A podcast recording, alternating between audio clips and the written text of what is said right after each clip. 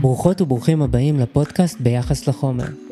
את הפודקאסט יצרתי כדי לעורר שיח לא שיפוטי על מערכות היחסים השונות שיש לאנשים עם חומרים משני תודעה. שמי דוקטור אנס ספיר, פסיכולוג קליני, ובשנים האחרונות צללתי לחקר החומרים משני התודעה. בעבודה הטיפולית שלי בין היתר אני עוזר לאנשים עם התמכרויות, ועוזר להם גם לעבד חוויות פסיכדליות.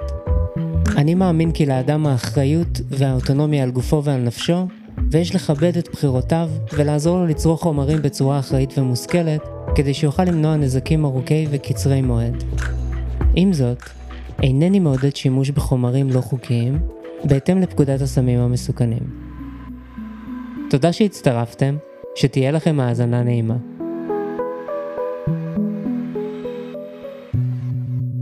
אוקיי, אז היום אני מארח את עינת חיימוביץ' ואנחנו נמצאים במושב סתריה, ליד רחובות. אנחנו יושבים פה בקליניקה החמימה שלך, ולידינו יש את מרחב אדמה טובה, שזה באמת גם הייתה המשיכה שלי להגיע לפה על הפרויקט שעשיתי עם בעלך. בן זוגך. יפתח שחר.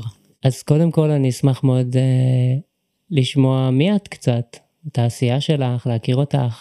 אוקיי, אז אני עובדת סוציאלית קלינית, מטפלת, עובדת הרבה מאוד עם אנשים שמתמודדים עם טראומה, פוסט-טראומה.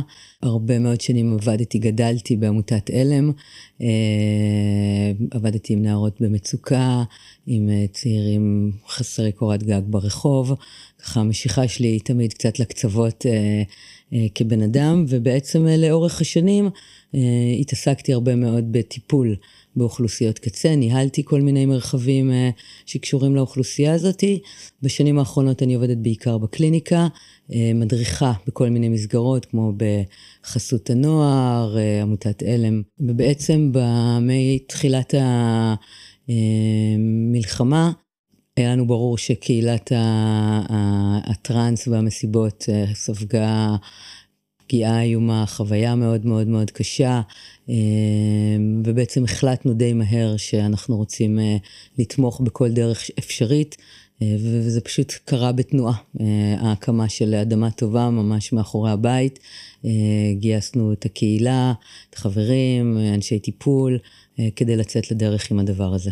כן, באמת שהגעתי לפה ראיתי כל מיני אנשים שמנסרים ודופקים, ובעצם המרחב הזה הוא בהתהוות עכשיו, נכון? כן, היה לנו פה חדרון קטן שבעצם הקמנו בעיקר לצרכי תרגול וכל מיני סדנאות שאנחנו מתעסקים בהם. אנחנו שנינו ככה לומדים והרבה מאוד שנים בתחום הבודהיסטי, בעולם הבודהיסטי, ובעצם החדר הזה הוא חדר מדיטציה. לא היה חוץ מזה שום דבר, ואיך שככה כל הדבר הזה התחיל להתהוות, והחלטנו שאנחנו מייצרים אותו, אז באמת מעבר לאנשי טיפול וכיוצא בזה ומתנדבים שבאו לעזור עם החבר'ה הצעירים, אז בעצם גם התגייסו הרבה מאוד מתנדבים לעשות כאן עבודה באדמה, לנקות, לבנות, לעשות אינסטלציה וכל מה שהיה צריך בשביל שהדבר הזה באמת יקרה. ממש את הצרכים הבסיסיים כדי שיהיה מרחב. כן, שיהיה מטבח, שיהיה שירותים, שיהיה מקום לשבת, שלא יהיה בוץ כל הזמן. אז אנחנו נמצאים היום כמעט חודשיים אחרי הטבח המזעזע שהיה, שאנחנו מתמקדים בשיחה שלנו בעצם בטבח שהיה במסיבה. אנחנו בעצם הקלטתי עם גיא סימון שהקים את לב בטוח ביחד עם עוד כמה חברים טובים, לתת מענה מיידי, ובאמת הייתי מה קורה כמעט חודשיים אחרי, איפה אנחנו עומדים חודשיים אחרי, וכן הייתה לנו שיחה מקדימה, אני כן אתן פה דיסקליימר שאנחנו לא מכירים, ואולי חלק מהקסם של הפודקאסט הזה זה שאני פשוט מציע לאנשים להיפגש, והם נענים לשמחתי בינתיים, ומכירים תוך כדי שיחה, אז לשנינו זה גם יהיה חדש המפגש הזה, אבל נראה לי שאנחנו נעשה עבודה טובה. כן. כשדיברנו קצת לפני, אז אמרת שחשוב לך להתמקד בשיחה הזאת דווקא במשפחות של הניצולים או השורדים. אגב, שאלו אותי לפני איך הם מעדיפים שיקראו להם. ניצולים, שורדים, כן, אנשים ש... כן, ראיתי את השאלה. אני מעדיפה לקרוא להם משתתפי המסיבות של 7 לאוקטובר, כי יש משהו בניצול ושורד שהוא מאוד מאוד שם אותם אחר כך גם בתפקיד של הניצול והשורד, והייתי רוצה לאחל להם ולכל מי שעבר את הזוועה הזאת, להצליח לחיות ליד הזוועה, ולהצליח לחיות עם מה שקרה שם, ולא להיות רק בהגדרה של ניצול או שורד, אלא להיות בן אדם שגם עבר את הטראומה הקשה, והצליח לשרוד אותה ולהתמודד איתה. אז באופן אישי אני מעדיפה לקרוא להם משתתפי המסיבות. אז משתתפי המסיבות איטיז, כשביקשתי ממני להתמקד בנושא של משפחות, נזכרתי בהכשרה הקלינית שלי, אני פסיכולוג קליני ואת עובדת סוציאלית קלינית, ואחד מהלקונות הגדולות, אחד מהחוסרים הגדולים שבעיניי יש בהכשרה של פסיכולוגיה קלינית, שפחות מסתכלים על ההיבט המערכתי, בתחילת העבודה שלי בבית חולים למדתי את זה היטב, שבהתחלה בכלל היה משקל המשפחות. טוב, המשפחות הן בחוץ, אבל אנחנו צריכים להתמקד באדם עצמו, ולשמחתי התפקחתי. ואני זוכר שכשהתחלתי לתת מענה עזרה ראשונית למשתתפי הנובה, אז פנתה לה אחות של משתתף, שסיפרה לי שאחיה היה שם, והוא הצליח לברוח, להימלט, הגיע הביתה בשלום, ללא פגע בגופו, והמשפחה שלה מאוד התקשתה בכלל להבין מה זה גודל האירוע, מה עבר עליו. אבא שלו נגיד אמר לו שהוא צריך לחזור לעבוד יום אחרי, אם הוא בסדר פיזית הוא יכול לחזור לעבוד, אמא שלו בכלל לא רצתה לדבר על זה, והאחות הייתה מאוד חסרת אונים לגבי מה אפשר לעשות. וכשאני חשבתי על העזרה למשתתפי הנובה, אז בסופו של דבר אנחנו יכולים לדבר איתם, לפעמים 50 דקות, לפעמים לארח אותם באיזשהו מרחב, אבל החיים שלהם הם המשפחה שלהם, הם המעגל חברים שלהם, ונראה לי גם אולי משם אנחנו נלך לשיחה שלנו, נכון? ההתמקדות שלנו, ואולי גם החוויות שלך והניסיון שלך ממה שקרה פה במרחב. בהחלט, אז קודם כל אני אחד מה... טכניקות או משיטות הטיפול שאני מאוד מאוד אוהבת ומאמינה בהן, וזה בעיקר שיטת טיפול שפותחה לאנשים עם פוסט טראומה מורכבת, סלש אנשים שיוגדרו לאורך השנים כבורדרליין, זה השיטה שנקראת DBT, Dialectical Behavioral Therapy, שזו שיטה שמאוד יושבת גם על העולם של המיינדפולנס ושל הקשיבות ושל הנוכחות, וזה כלי שנחקר הרבה מאוד שנים, ובתוך ה-DBT, העבודה שאני עשיתי לאורך הרבה מאוד שנים, היא עבודה של החבר'ה שמתמודדים עם בני המשפחות שלהם. זאת אומרת, זה לא משנה כמה בתוך הקליניקה אנחנו נעשה עבודה מיטיבה עם בן אדם, ברגע שהוא חוזר הביתה, והוא מרגיש לא נראה, לא מתוקף, לא מוכל, לא מתוחזק, אז כל הסימפטומים המאוד מאוד קשים שאנחנו יכולים לעבוד איתו עליהם בתוך הקליניקה, ימשיכו. ובעצם אנחנו ב-DBT רוצים לעשות איזושהי עבודה שתהיה איזושהי שפה בבית, שתצליח ביחד לאבד את כל מה שקרה שם, על מנת שהחזרה לחיים תהיה מוכלת. זו המערכת שלהם, שם הם נמצאים. אני שומעת פה ושם קולות שאומרים... צריך לעזור להם לא לצאת מהבית, הם לא, וזה תמיד ככה, זאת אומרת, גם עם ילדים שמוצאים מהבית, או אם יש אפשרות לעשות עבודה עם המשפחות. והיום אני גם מרגישה, מתוך מה שאנחנו פוגשים פה, שגם יש הרבה מאוד משפחות שרוצים כלים, ולא יודעים איך לעשות את העבודה, עם מי שעבר את התופת הזו. אני חושבת שלטווח ארוך של החיים, כשלבן אדם יש גב, שזה... אבא, אמא, אח, אחות, סבא, סבתא, משפחה, זה מה שיעזור לה לצמוח. אני יודעת את זה גם מהרחוב. ילדים שאין להם גב, הסיכוי שלהם לצאת משם הוא כמעט אפס. ילדים שיש הורה אחד שמוכן לעשות איתם את כברת הדרך, הם ילדים שיכולים להגיע אחר כך לחיים שראוי לחיות אותם. ולכן בעיניי העבודה עם המשפחות היא כל כך כל כך קריטית. אז את מדברת באמת על ליצור איזושהי שפה משותפת, שהיא שפה שכולם חולקים אותה, המטפלים, המשפחה וכמובן גם המשתתפים של המסיבה.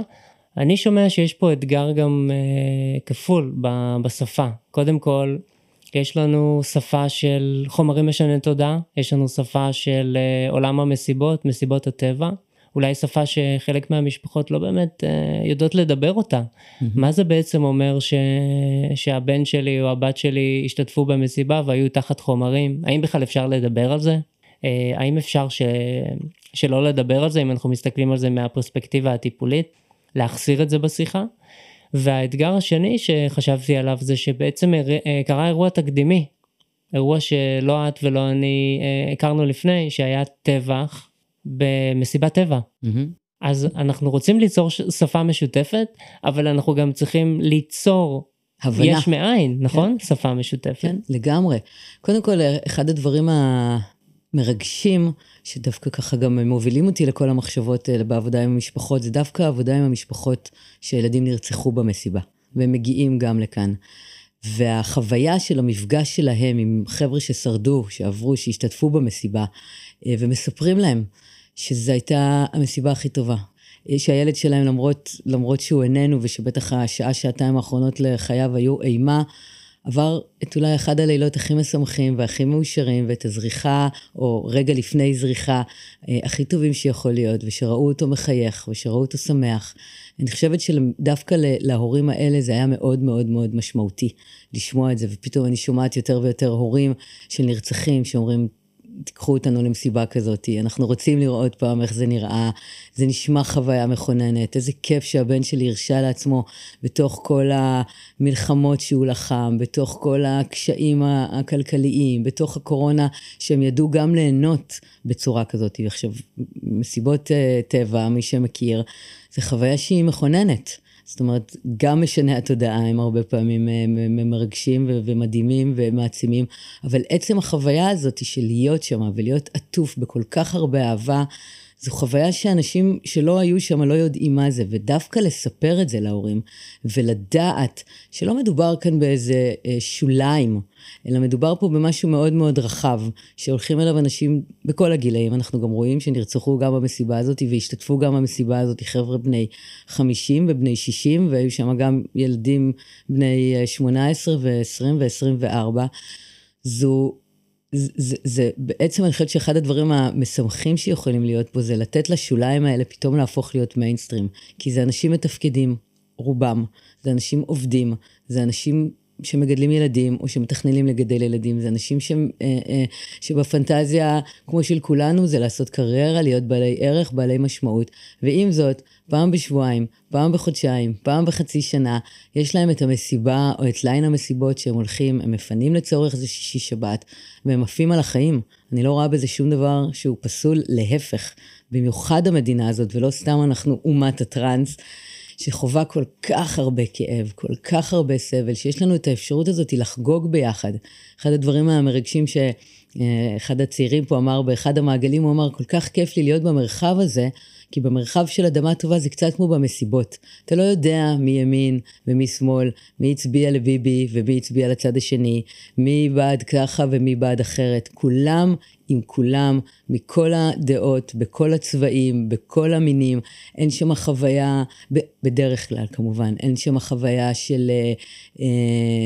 של זלזול, אין שם חוויה של שונות, יש שם איזו חוויה מאוד מאוד מאוד חזקה במסיבות האלה, של קבלה, של אהבה בלי תנאים, של הסתכלות אחד על השני בעיניים, בידיעה שאתה במקום טוב בעולם, וגם אם זה קורה לרגע, פעם בחודשיים שבן אדם מרשה לעצמו לעשות את הדבר הזה, זו חוויה מאוד מאוד משמעותית, אז לדעת שזה מה שהילד שלך עשה, זה לא אומר עליו שום דבר רע, אז כן, אז הוא השתמש במרחיבי תודעה. אנחנו יודעים שאנשים היום, תכף אולי נגיד כמה מילים על מה זה מרחיבי תודעה, אבל בכלל, עצם המילה סמים, זו מילה שנכנסה אלינו מסוף שנות ה-60 של ארצות הברית, כשניסו להוקיע את הדבר הזה, ועשו את זה דרך אגב, כדי שאנשים יתגייסו לצבא, כי מי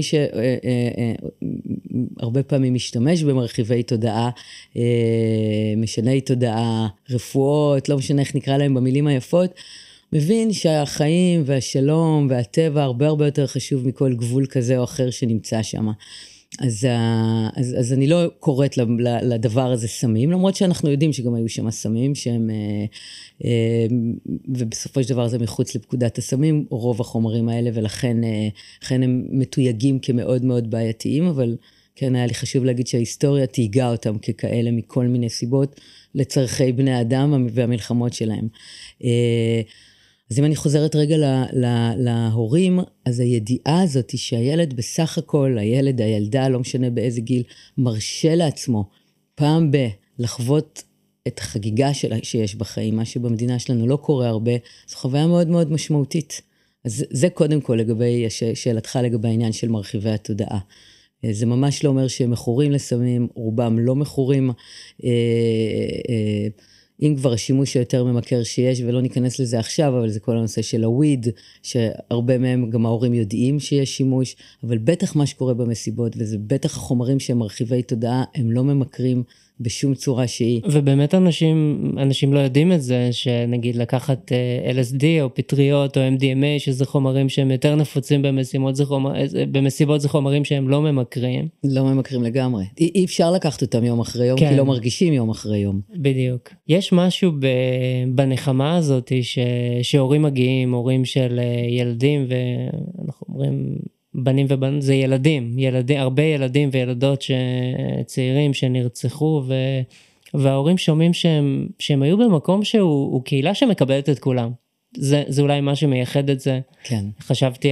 פגשתי אימא באחד המרחבים הטיפוליים שהתנדבתי, שהיא סיפרה לי, אמרה לי, אני מסתובבת פה, ואנשים כל הזמן פונים אליי, חושבים שאני המטפלת. היא בעצם, אני ועוד 4 חברות אימהות, היינו במסיבה, זה משהו שאנחנו עושות באופן קבוע, כל אחת מהן יש להם את הדיי ג'וב שלהם, נכון. והן באות פשוט להשתחרר, נכון. ואנחנו מכירים את זה, אני יכול לדבר בשם עצמי, שאני בתוך השגרה המוסה שלי, והמחייבת שלי, אני זקוק למסיבות מדי פעם, זה חשוב לי, זה חשוב לנפש שלי. כן.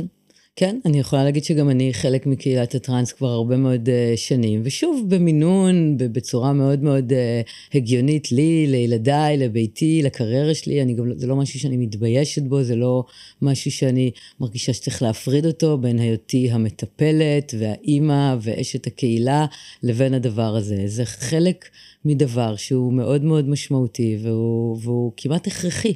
זאת אומרת, כמו שפעם בדור של ההורים שלי, לכולם היה ניסיון להיות באיזושהי חוויה אדוניסטית, וזה היה על ידי מנוי לתיאטרון, שבדרך כלל אבא שלי היה נרדם בו, כמו מרבית הגברים, אז אנחנו עושים דברים שהם קצת יותר מאפשרים לנשמה להתרחב ולהתפתח. אז דיברת על המשפחות של הנרצחים, אני מוכרח לומר שכשאת אומרת את זה, אני כזה נותר ללא מילים, ואני חושב שזה נהדר שהם גם מקבלים פה מקום, שבעצם המרחב הזה הוא פתוח גם למי שלא שרד בעצם. המרחב הזה פתוח לכל מי שרואה את עצמו חלק מהקהילה הזאת. כי כמו שאתה אמרת לפני רגע, הקהילה הזאת משמעותית עבור הרבה מאוד אנשים שמרגישים הרבה פעמים קצת אחרים, קצת שונים, קצת לא תמיד חלק. והשבר שקרה בשביעי לאוקטובר גם פירק הרבה מאוד, גם אם הם לא היו שם במסיבה.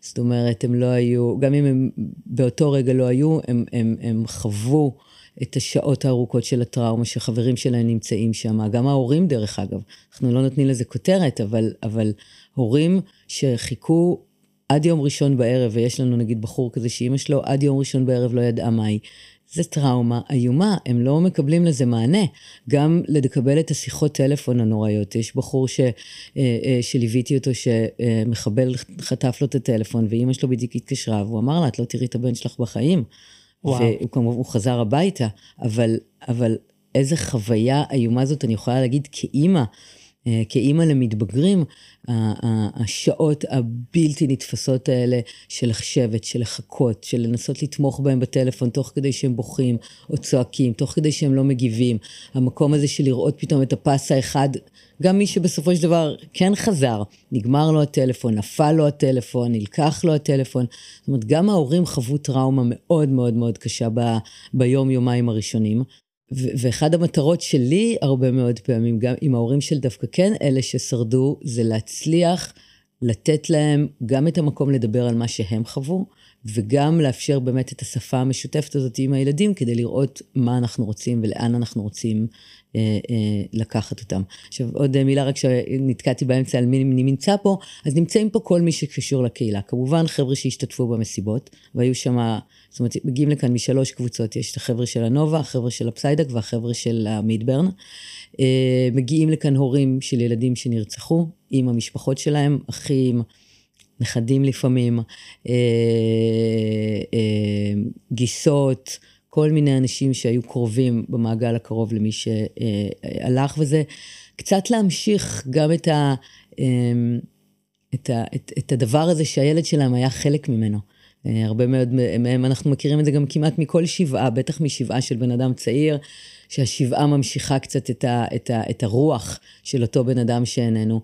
אז כאן, 3 פעמים בשבוע, אנחנו מאפשרים להם להמשיך את הרוח הזאת של אותו ילד נפלא, וזה לא משנה אם הוא תמיד רקד במסיבות, וזה לא משנה אם הוא היה איש הסאונד במסיבה, או אנחנו נותנים להם את האפשרות להמשיך את הרוח עם אנשים שהיו חלק מהקהילה שלו, גם הם לא הכירו אותו אישית, אז זה מאוד משמעותי. כמו שאמרתי, יש כאן חברים של אנשים שנרצחו להם, שאיבדו באותו יום, שחוו באותו יום, והם עוברים זוועות והם כאילו לא מקובלים, זאת אומרת זה לא... כן, כשאת אומרת את זה, אני חושב על שני דברים, גם שיש היררכיה, אני הרגשתי את זה במרחבי מרפא, כלומר, יש את ה... רגע, אתה פה כי אתה היית במסיבה?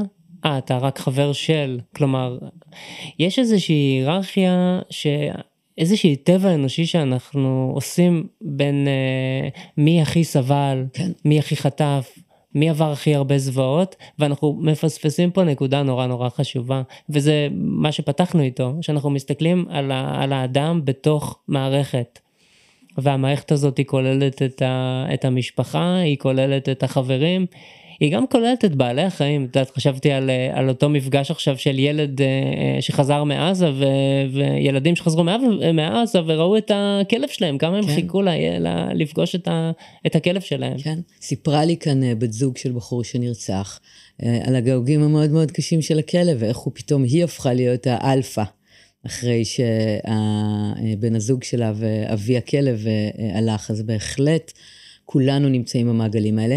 אני רוצה להגיד שהמעגלים האלה וההיררכיה הזאת יוצרים גם הרבה מאוד קושי אצל המשתתפים עצמם במסיבות.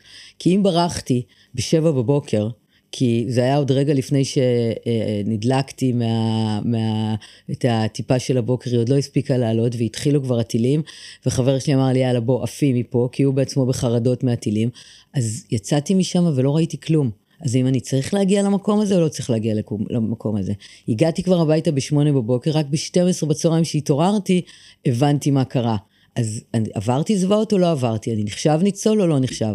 את מדברת על ההיררכיה של האשמה גם? לגמרי, לגמרי. ההיררכיה הזאת של האשמה, ואנחנו יודעים שהאשמה זה החברה הכי טובה של הפוסט-טראומה, ואין חוויה יותר קשה שיכולה למנף, אני אומרת בציניות ובמרכאות את הפוסט-טראומה לטווח ארוך, ולכן קודם כל לנו כאן במרחב מאוד מאוד חשוב להיות בקבלה לכל מי שמגיע, וכמובן כל אחד במינונים שהוא זקוק לו.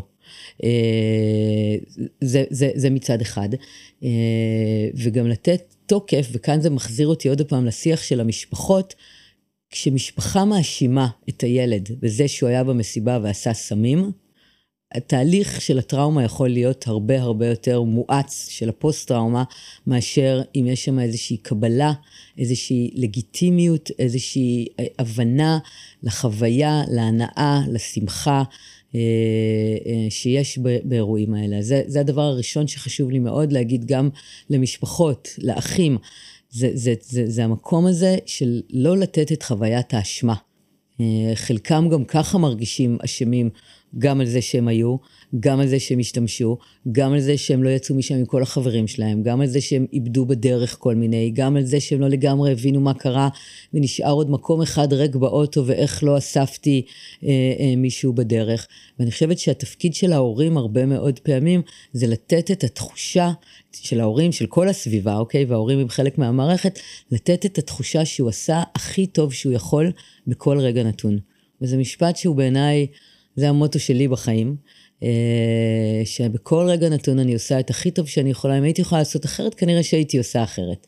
אבל מכיוון שלא עשיתי אחרת, כנראה שלא יכלתי לעשות אחרת.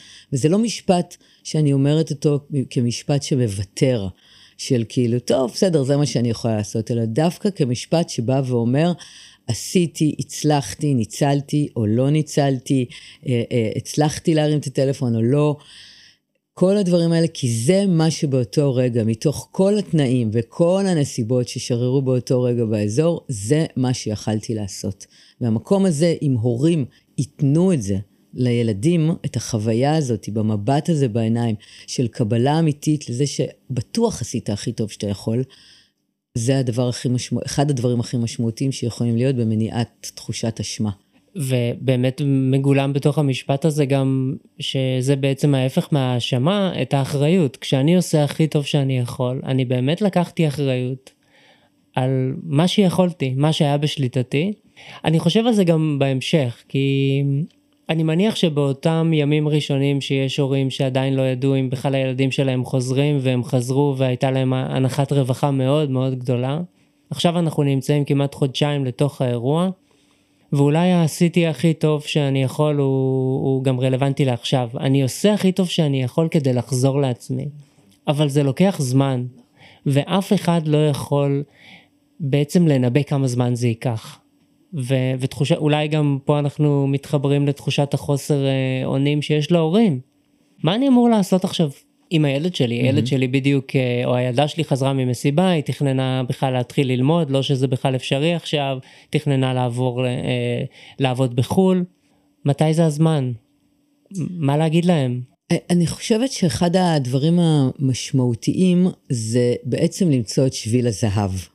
בין משהו שהחברה הישראלית גדלה עליו מאוד מרגע שהקמנו את המדינה, ובטח עוד לפני שהעבודה משחררת, סליחה שאני אומרת את זה, אבל העבודה באמת משחררת, וכולנו גדלנו על המקום הזה, עבודה, לימודים, זה יאללה, להתקדם. העשייה משחררת. כן, העשייה משחררת, לבין באמת המקום הזה שמצריך את הזמן, וזה למצוא ביחד עם הילד, לפעמים כל יום מחדש, את דרך האמצע, את שביל הזהב שהוא בין האמונות והערכים האלה שיש בהם חשיבות מאוד מאוד גבוהה, והם גם חשובים כי אנחנו לא רוצים להיתקע בטראומה, אנחנו לא רוצים להיתקע באלה שלא הצליחו, באלה ש אוקיי, אני לא מסוגל לקום בבוקר, אז אני לא יקום בבוקר, לבין המקום הזה שאני צריך את הזמן.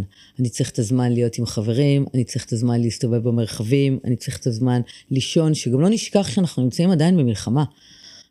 וגם אפילו הפסקת האש הנוראית הזאת שאנחנו מדברים בה כרגע, עם שחרור חטופים, עם החוויה הנוראית הזאת של התעללות שממשיכה, ממשיכים להתעלל בנו. כל הזמן. בכל הימים האלה. זאת אומרת, אני ממש מרגישה כמו אישה מוכה, כאילו בכל הימים האלה, עזבו כבר מה שהיה בשביעי לעשירי.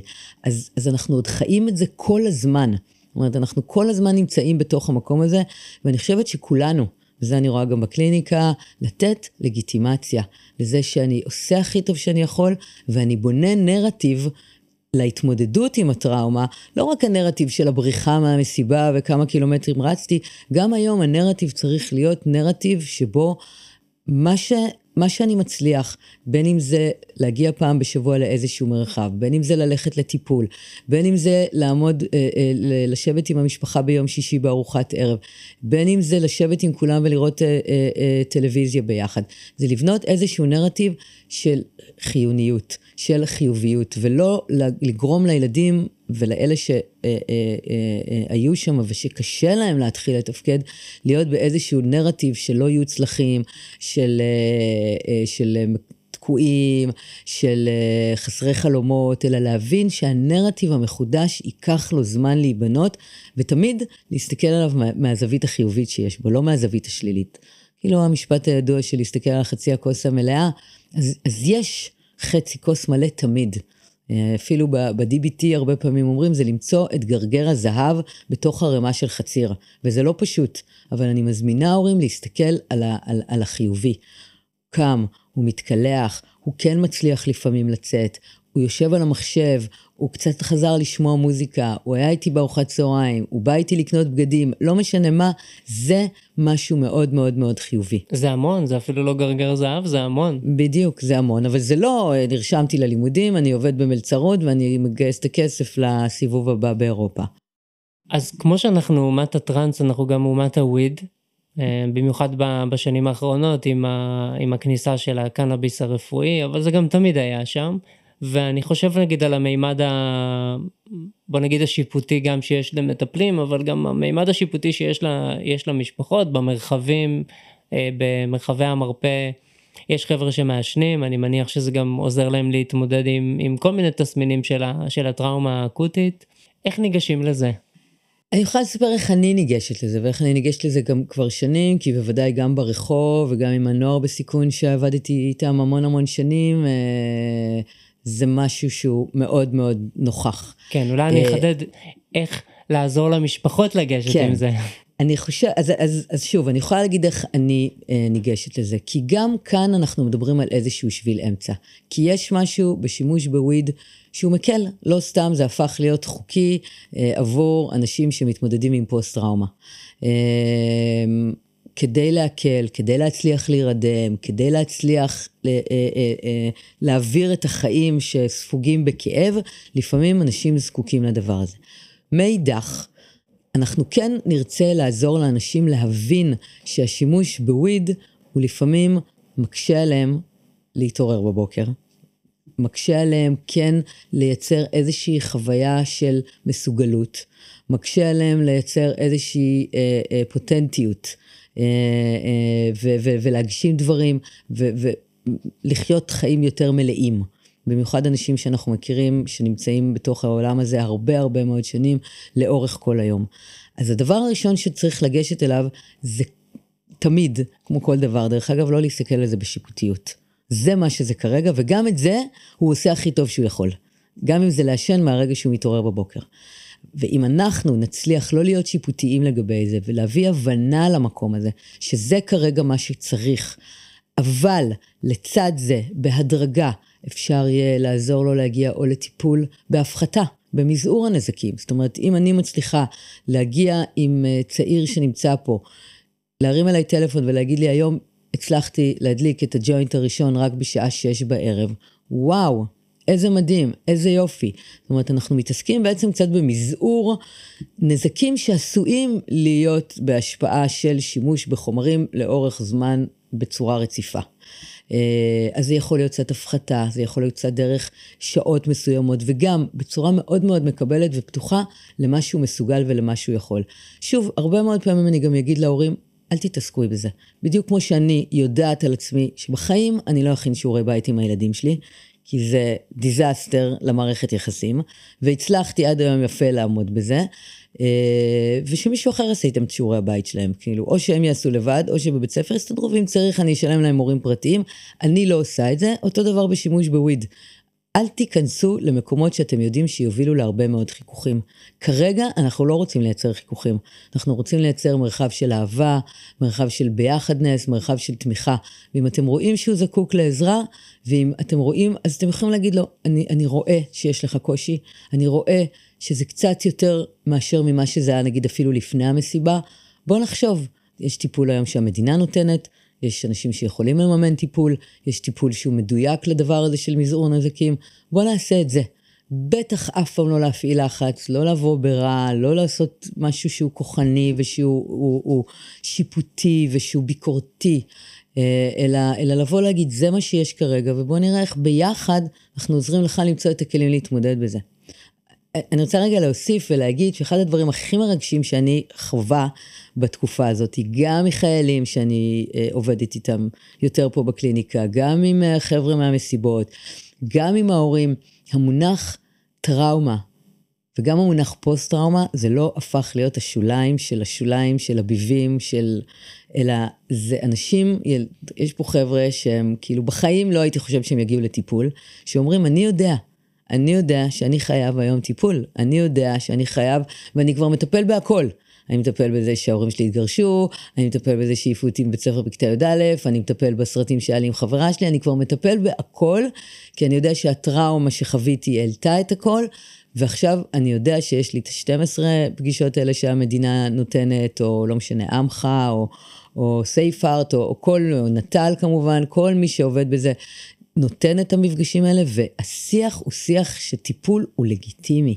וזה נורא נורא נורא מרגש. אז בואו נשתמש בזה כמנוף, טיפול הוא לגיטימי גם להפחתת נזקים שקשורים לשימוש שהוא מעבר למדויק עבור הצעיר. כן, ובאמת לא כולם מגיעים לטיפול, ולכן חשוב לומר את זה.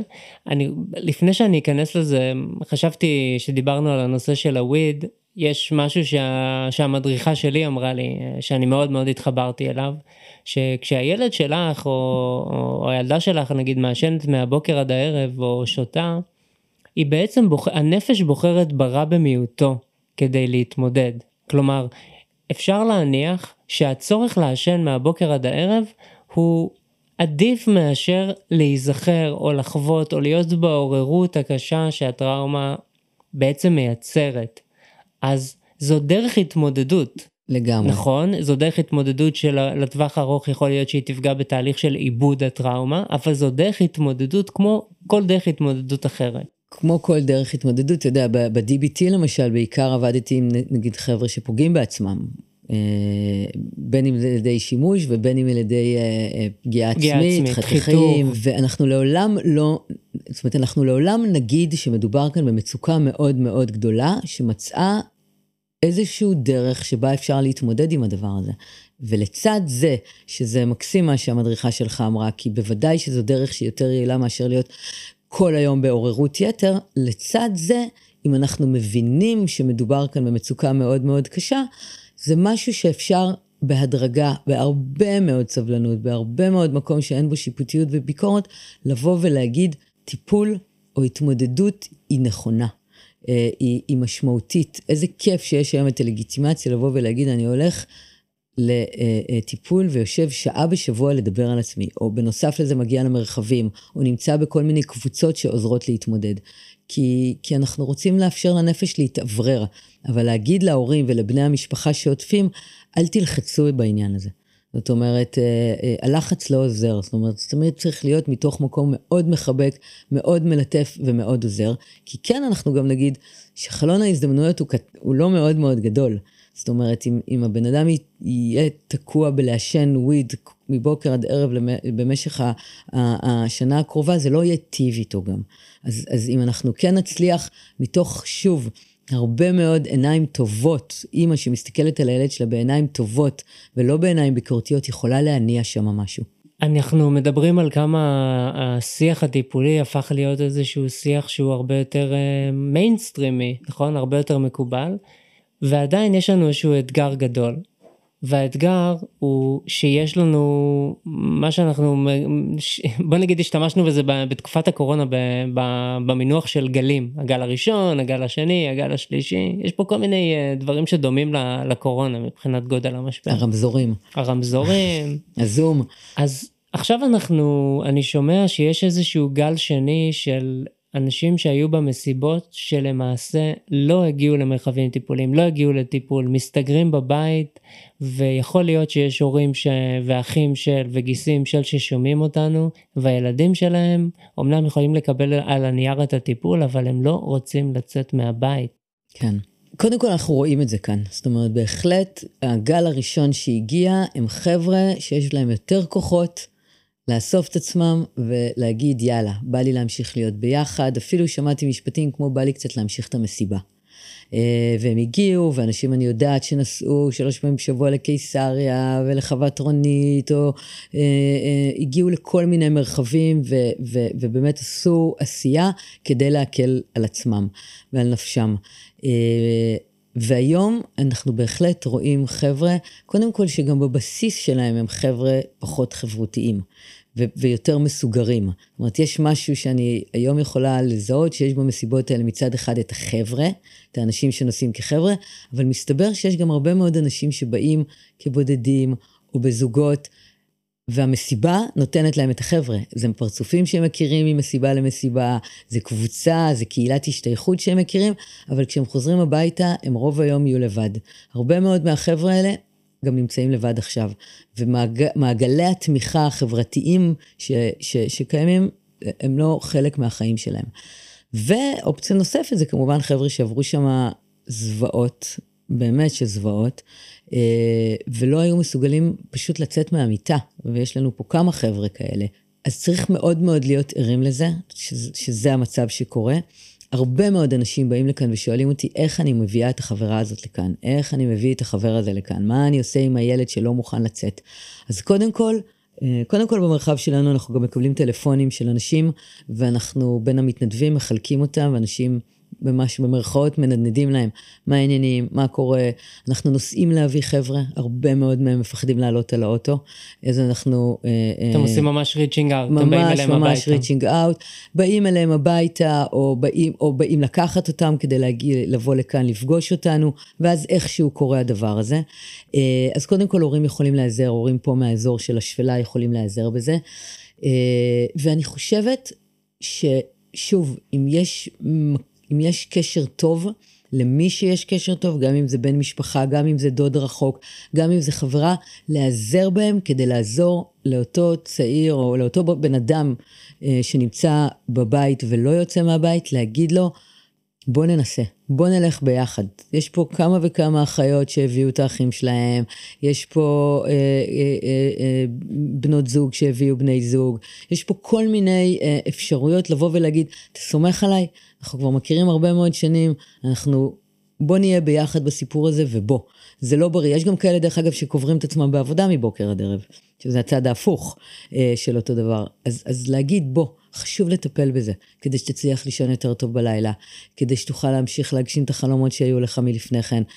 הייתם בזוועות, ראיתם בזוועות, זה נורמלי להרגיש את כל הרגשות האלה, אבל יש מקומות שיכולים לעזור לך לטפל בהם.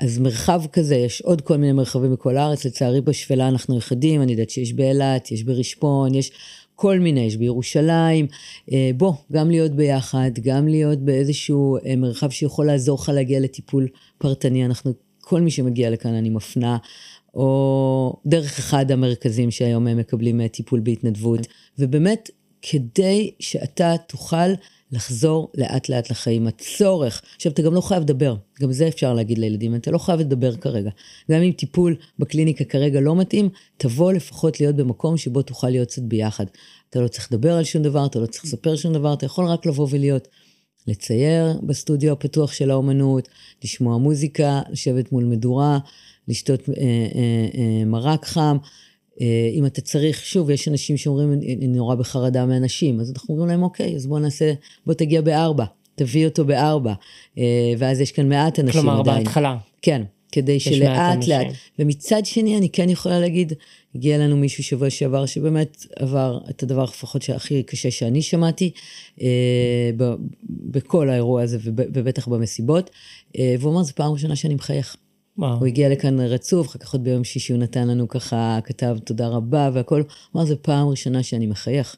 אז חשוב גם להגיד, אנחנו לא פה רק בשביל אנחנו, ושוב, וגם אנשי טיפול, אנחנו לא מחייבים לדבר על טראומה, אנחנו לא חייבים לספר את הסיפור, אפשר עדיין להתרחק ממנו, זה בסדר, עוד לא חייבים להיכנס לתוך העיבוד עצמו, אבל אם אנחנו רוצים קצת למזער את הנזקים של הדבר הזה, וקצת לחזור לחיים, אוקיי? לא נדבר רק על הנזקים, אלא קצת לחזור לחיים, אנחנו צריכים להיות ולעשות את המעשה הזה, ויש כאן באופן מרגש, למשל, יש כאן אימא שהבן שלה נרצח, והיא מביאה את החברים שלו שלא יוצאים מהבית.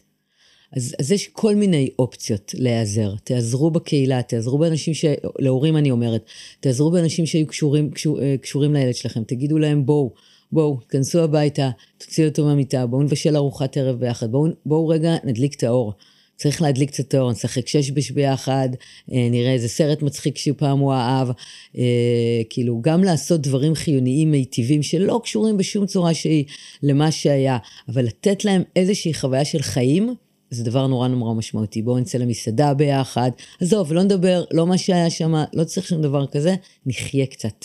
זו נקודה סופר חשובה, ואני חושב שזה גם משהו שמטפלים צריכים לשמוע ומטפלות, וגם משפחות. טיפול הוא לא בהכרח לדבר על הדבר עצמו, הוא לא בהכרח עכשיו לחזור לטראומה, גם מעבר לזה, יש שם משתתפים ומשתתפות שלדבר על הטראומה זה פשוט לא מתאים להם כרגע, זה פשוט לא נכון. ממש, ממש, אבל אז אם הם מגיעים, שוב, אני נותנת דוגמאות מכאן, ושעה שלמה שזה בחור שבאמת לא יצא מהבית כמה שבועות וגררו אותו לכאן, ובסופו של דבר הוא ישב כאן עם אחת המתנדבות שלנו, שהיא מטפלת מומחית בטראומה, וכל מה שהוא דיבר איתה זה על הגלישת גלים שהוא עשה בקיץ האחרון קוסטה ריקה למשל. בדרום הודו שם. כן. זה החזיר לו את החיים. אנחנו רוצים לייצר רצף. הטראומה היא לא הדבר היחיד והמרכזי שקרה בחיים שלהם, אנחנו רוצים לייצר רצף. פתאום ההיזכרות, בגלישה שאהבתי, בבת זוג שהייתה לי, במסיבות שאהבתי, ולדבר על החיים ולדבר על הנאה, יש בזה משהו מאוד מאוד משמעותי שמייצר רצף.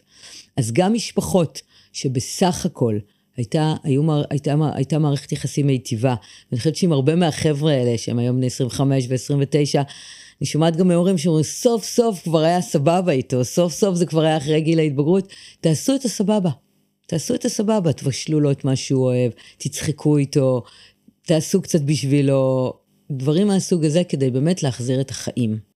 אני רוצה להתייחס לאיזושהי נקודה שעלתה בשבועות האחרונים, של משתתפים ומשתתפות שהושפזו בכפייה בבתי חולים פסיכיאטריים. יש לי איזושהי מחשבה לגבי זה, אבל כן הייתי רוצה קודם לשמוע אותך. תראה, המחשבה שלי, ואולי אני בן אדם, אני מכירה היטב את העולם הזה של האשפוזים, המשפחה המאוד מאוד קרובה שלי, ויש לי הרבה קרובים שהם פסיכיאטר, ובעולם הזה אני באמת נוטה להאמין שלא מאשפזים סתם. מי שמגיע לאשפוז כפוי, זה בגדר הצלת חיים. עכשיו שוב, יבוא בן אדם ויגיד לי, אני רוצה למות, לא ניכנס לדיון הפילוסופי על זה, ולא על מה אני חושבת על זה כמטפלת, אבל אני באמת רוצה להאמין שמי שמגיע לאשפוז כפוי, זה בגלל שהוא או מאוד אלים כלפי עצמו, או מאוד אלים כלפי מישהו אחר בסביבה שלו. לא מאשפזים סתם. ולא נשכח גם שאנחנו מדברים על מסיבות או מסיבה, או על כל אנשי, כל המעגלים של מי שנפגש שם, מדובר באלפי אנשים. בתוך האלפי האנשים האלה, יש שם אנשים שהתמודדו לפני כן עם הפרעות נפשיות, יש שם אנשים שהתמודדו לפני כן עם אשפוזים, והדבר הזה היה רק טריגר לדבר קשה יותר, אז אנחנו לא יודעים גם, מאוד אנחנו נמצאים בקשר עם מישהי שבפרדסטיה מאושפזת, אבל והיא אושפזה בכפייה, אבל היא שבוע לפני המסיבה יצאה מאשפוז, אז בדיוק, אז באמת אני מתחבר לכל מילה שאת אומרת, אני חושב שבאופן כללי צריך להגיד את זה, ואולי זה קשה לשמוע, אבל בגלל שיש כל כך הרבה אנשים שנפגעו, יהיו אנשים שיושפזו בכפייה, לצערי גם שמעתי שיש אנשים שהתאבדו, זה כואב, זה מצער, אבל לא כולם יכולים לקבל עזרה, כמו שנגיד אנחנו חולמים שהם יקבלו. כן, ובואו לא נשכח באמת שאנשים נכנסו לאירוע הזה עם משאבים שונים לגמרי. יש אנשים, ובדיוק כמו באוכלוסייה, זאת אומרת, אני מניחה ש4,000 המשתתפי מסיבות בגדול, אם אני ככה עושה ספירה נכונה, אז היו שם אנשים שהיו קצינים, ואנשי שב"כ, ודוקטורים, ואנשים שלמדו, והיו שם אנשים שעבדו, וחיו, והיו קרייריסטים, והיו שם אנשים שהיו מאוד מאוד פגועים גם לפני כן. זאת אומרת, היו שם מכל הצדדים. אז אין ספק שאנשים שבאים כבר עם בסיס לא מאוד ממושאב לפני, אז חוויה כזאת היא יכולה להיות הרסנית עבורם. זה כמו שאנחנו רואים את ההבדל בין אנשים שבאו מסדרות ולא נמצאים בתוך קהילה, וקרה להם חוויה מאוד מאוד מאוד מזעזעת ומטלטלת ובתופת. אני שומעת על עדויות של מה שקורה שם במלונות, לעומת מה שקורה בקיבוצים. שהם באו כקהילה חזקה, עם הרבה יותר משאבים, היכולת שלהם לאסוף את עצמם היא הרבה יותר גבוהה. וזה באמת מחבר אותי למשהו שאמרת מקודם, אמרת שיש 7, ובשבעה מדברים, משתפים, חשבתי שדווקא במקרה הזה אולי יש שני סוגים של שבעה. יש את השבעה האישית של המשפחות של הנרצחות ואת הנרצחים, ויש פה הזדמנות לשבעה קהילתית. נכון. שבעה קהילתית של, נגיד, כמו שהזכרת את יישובי העוטף, מפוני יישובי העוטף, ויש גם את השבעה של קהילת הטרנס. כן, שזה מה שאנחנו רוצים לעשות כאן. זאת אומרת, זה אחד מהדברים שאנחנו רוצים לעשות כאן, חוץ מהמטרה של טיפול, ואנחנו נכנסים תכף לעבודה קבוצתית בכל מיני רמות, אבל זה כאילו לתת לזה קהילה. כי 4,000 איש היו שם, התפזרו אחר כך לכל עבר. אז יש את אלה שנשארו, שבאו בחבר'ה ונשארו בחבר'ה. יש את אלה, וממשיכים גם היום להיפגש עם החברים ויוצאים וכאלה.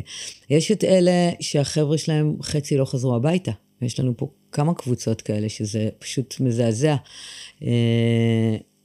זה עובדה נוראי, כאילו בטח יש פה חבר'ה ממושבים שגדלו ביחד מגיל 0. וחלק מהחברים שלהם לא חזרו. שזה דבר נוראי, ואחד מהדברים שאנחנו יוצרים, למשל במרחב כאן, זה באמת את השבעה הקהילתית הזאת.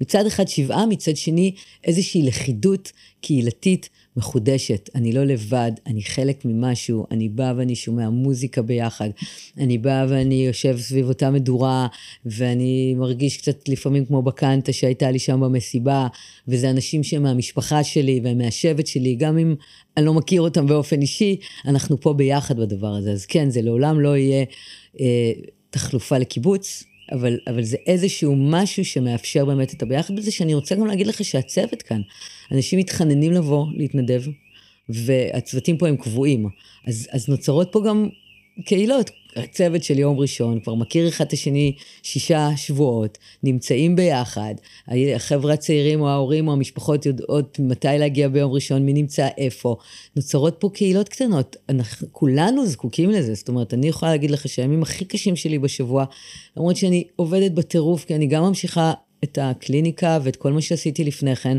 ופתאום גם נוסף המרחב הזה, ואני אימא ויש לי ילדים שאני מתה להם, ואני צריכה להיות איתם, ויש לי זוגיות וחברות והכל.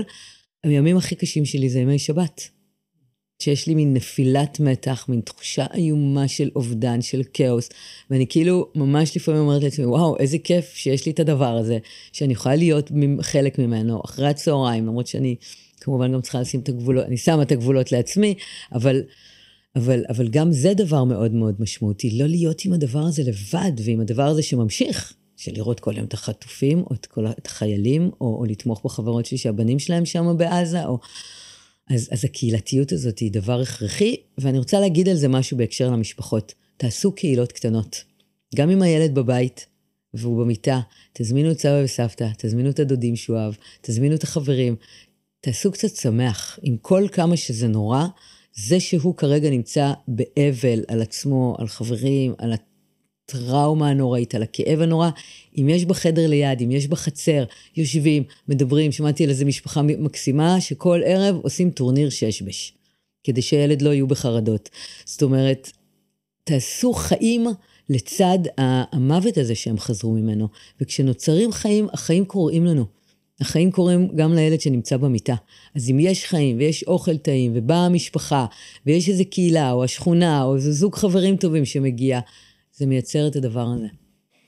אז את מדברת על אוכל שמגיע, ויש גם ארוחה משפחתית שאת רוצה להשתתף בה, נכון? אמרת לי לפני הפגישה שאת רוצה, שאת מאוד מאוד עסוקה, ואת רוצה גם להספיק לשבת עם הילדים שלך לארוחת צהריים. אני צריכה לבשל אותה קודם. צריך גם לבשל אותה קודם, ואני רוצה גם לכבד את הזמן שלך, ובתור מטפל שגם לומד לשמור כל הזמן על עצמו, אז כמה חשוב שיהיה לנו גם את הזמן הזה, את הזמן הביחד הזה עם המשפחה, שהוא לא עבור המטופלים.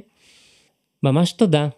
ממש שמחתי לדבר איתך ובכלל להכיר אותך, ואולי נגיד מילה על הימים של אדמה טובה. של אדמה טובה, שאנשים ידעו איפה זה נמצא ובאילו ימים, ומי יכול להגיע. אוקיי, אז אני אגיד שאנחנו נמצאים במושב סתריה ליד רחובות, אנחנו פתוחים כרגע 3 פעמים בשבוע, בימים א', ג' וד', בין 4 אחרי הצהריים ל-9 בערב, יש כרגע המרחב הוא מרחב פתוח עם פעילויות ספונטניות, יש גם אנשי טיפול, גם אנשי טיפול גוף נפש, שכל יום יש פה גם דיקור, גם שיאצו, יש פה סטודיו פתוח של אומנות, תנועה ויוגה, כל מיני פעילויות נוספות, כרגע הם לגמרי בספונטניות, כל ערב יש מרק חם, עוגות, שאפרופו קהילה, אז קהילת סתריה התגייסה ומביאה לנו כל יום 2-3 סירי מרק, ועוגות ופירות וירקות,